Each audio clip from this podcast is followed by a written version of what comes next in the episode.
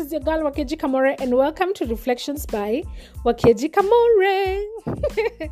good morning, good afternoon, good evening, depending on the time that you get to listen to this. Thank you so much for tuning in today and for staying with me in this Bible summary. And let me tell you, if you haven't missed like at least the last four podcasts, you've done well. Clap for yourself. You deserve a medal.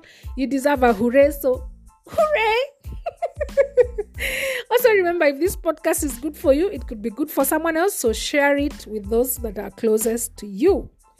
Today we'll be covering numbers chapter 32 this is where some two tribes want to be party poopers and they want to be those people who back off from a plan when it is time to implement it. So let's see what they do. Let's get into it. I'll be reading word for word from the message version but i'll also be summarizing some parts just so that we can have enough time to hear the word of God and to just hear what it is that it's telling us. All right, so this is what it says. The families of Reuben and Gad had large, huge, no, had huge herds of livestock. They saw, what did they do? They saw that the, lad, that the country of Jazer and the country of Gilead was just the place for grazing livestock.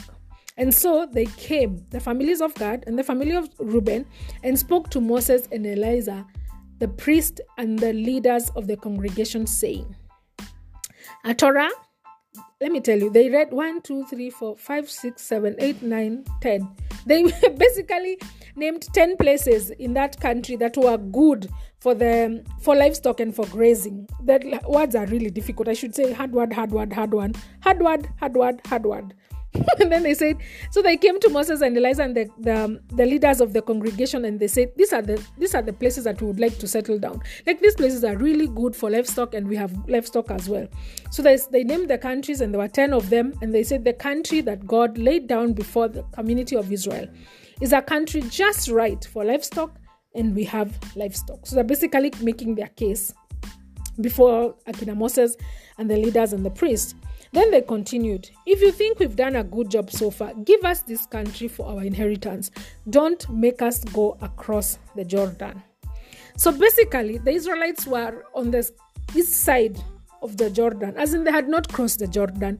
But once they crossed the Jordan, that is the promised land. But these guys, the tribe of Gad and the tribe of Reuben, say they want to not cross the Jordan, but rather they want to actually inherit the lands. That is not what God had promised, but outside of what the Lord had promised. So let's see what what Moses said. So Moses answered the families of Gad and the families of Reuben and says, Do you mean that you are going to leave the fighting that's ahead to your brothers while you settle down here? Why would you even think of letting the people of Israel down, demoralizing them just as they are about to move into the land God gave them? This is exactly what your ancestors did when I sent them from Kadesh to survey the country. They went as far as the valley of Eshcol, took one look, and quit.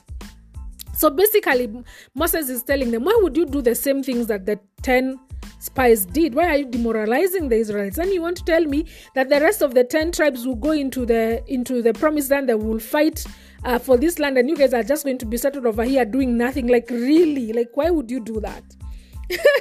and then he continued to tell them that the the 12 uh, the 10 spies did the same thing that they completely demoralized the people of israel from entering the land of god that god has given them had given them. And in return god got angry and killed each and every one of them. That was 20 years and above apart from uh, caleb and apart from joshua. And they moses continued to just kind of give them like a like a story of what had happened just in case they had forgotten. And then he told them and now here you are. Just one more mob of sinners stepping up to replace your ancestors, throwing fuel on an already blazing anger of God against Israel. If you won't follow him, he'll do it again. He will dump them in the desert, and the disaster will be all your fault. Then they came close to Moses and said, All we want to do is to build corrals for our livestock and towns for our families. Then we will take up the arms and take the front lines, leading the people of Israel and to their place. We'll be able to leave our families behind, secure in fortified lands, on fortified towns, safe from those who live in the land. but we won't go back home until every Israelite is in full possession of his, his of his inheritance. We won't expect any inheritance west of Jordan. We are claiming all our inheritance east of Jordan. So Moses basically, so the, the, the two tribes say, you know what, it's okay. We just want to build uh, some place for our livestock, some place for our, some cities for our families, and some homes for our families. Then we will actually join the rest of the Israelites and we'll be frontline fighting for the promised land. And when every Israelite has gotten a place, an inheritance, we will then come home. And we will not do that until every Israelite have gotten the land home. So that's the oh, that's the promise that they make. And more, God goes ahead and says, if they will do that, that's fine. And Moses goes ahead to tell the priest that now, please note that the that the that the families of Gad and Reuben will inherit the land that is on the opposite side of rather the west the the the east side of of uh, Jordan and so it says, We will do as our master commands. Our children and wives and our livestock and herd will stay behind here in the town of Gilead. But we, every one of us, fully armed, will cross the river and fight for the God, fight for God, just as our master said. So the families of Gad and Reuben responded and said, We will do what God has said. We will cross the Jordan before God, ready and willing to fight, but the land we inherit will be here to the east of Jordan. So Moses gave families, the families of Gad and Reuben, the, and the half tribe of Manasseh. So there were actually two and a half tribe. there was Gad, there was the whole whole tribe of Gad, whole tribe of Reuben, and half the tribe of Manasseh, son of Joseph, the kingdom of Shiloh, king of Amorites, and the king of Og, king of Bashar, the lands, its towns, and all the terror, terror, territories connected to them and then so the, the guys were given actually that land and they were told, you know what, this is where you will inherit because this is what you've wanted to do, this is what you will inherit. But when it comes to for time when it comes to the time for us to cross the river Jordan and fight, you guys will join us. Let me tell you, I don't know whether you guys have been part of planning, you know, any event or any holiday for a group of friends or even family. You know the work that goes into mobilizing people and getting them to agree to a plan. So let's assume you're planning a road trip for, with your friends, and that will lead to a three night accommodation or vacation somewhere. Then, just when you're about to travel, one or two people send a message to the whole WhatsApp group, not even just one person or the person leading, to the whole WhatsApp group that reads something like this I don't think I'll be able to make it.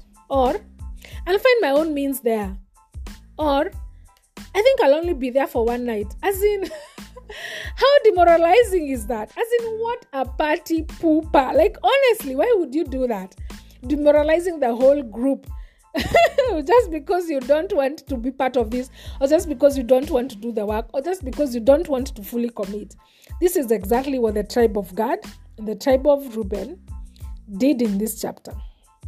Until Moses had had the people counted, a refresher course on the sacrifices had been done, some battles have been won, and now the Israelites are pumped and ready to cross River Jordan into the promised land. And then these two tribes decide that they don't want to be part of the inheritance, but they just want to settle. And they want to be given the lands where they are camping. As in, what party poopers? okay, maybe I need to stop with the party pooping. But honestly, how demoralizing can this be? And I wonder what caused these two tribes to be impatient. The Bible records that the families of Reuben and the family of Gad saw that the country of Jazer and Gilead was just a place for grazing livestock. And then they desired the land and then they acted on it. This is the same thing that happened in the Garden of Eden with Eve. She saw the forbidden fruit, she desired it, and then she ate it. Don't get me wrong, what they saw, these lands were beautiful. I mean, bountiful even. It wasn't, it just wasn't what God had in store for them. Yet God allowed them to have it under some conditions. Are we the patient? Are we the patient or the impatient kind? Are we those that cannot wait for what God had promised, has promised, but rather we settle for what we have now, what we can see now, what we can touch now? I pray that we can be those who wait to cross over the Jordan. I pray that, you know, that we can be those who wait. I know that we have waited even for more than 40 years. And yes, we have some, won even some battles. And this place is not even bad after all. It is good for our livestock. God has even allowed us to stay. But I pray that we may be those that can trust God and wait patiently to cross the river Jordan and see just what God has in store for us. This is your girl Wakeji Kamore, and this has been Reflections by Wakeji Kamore.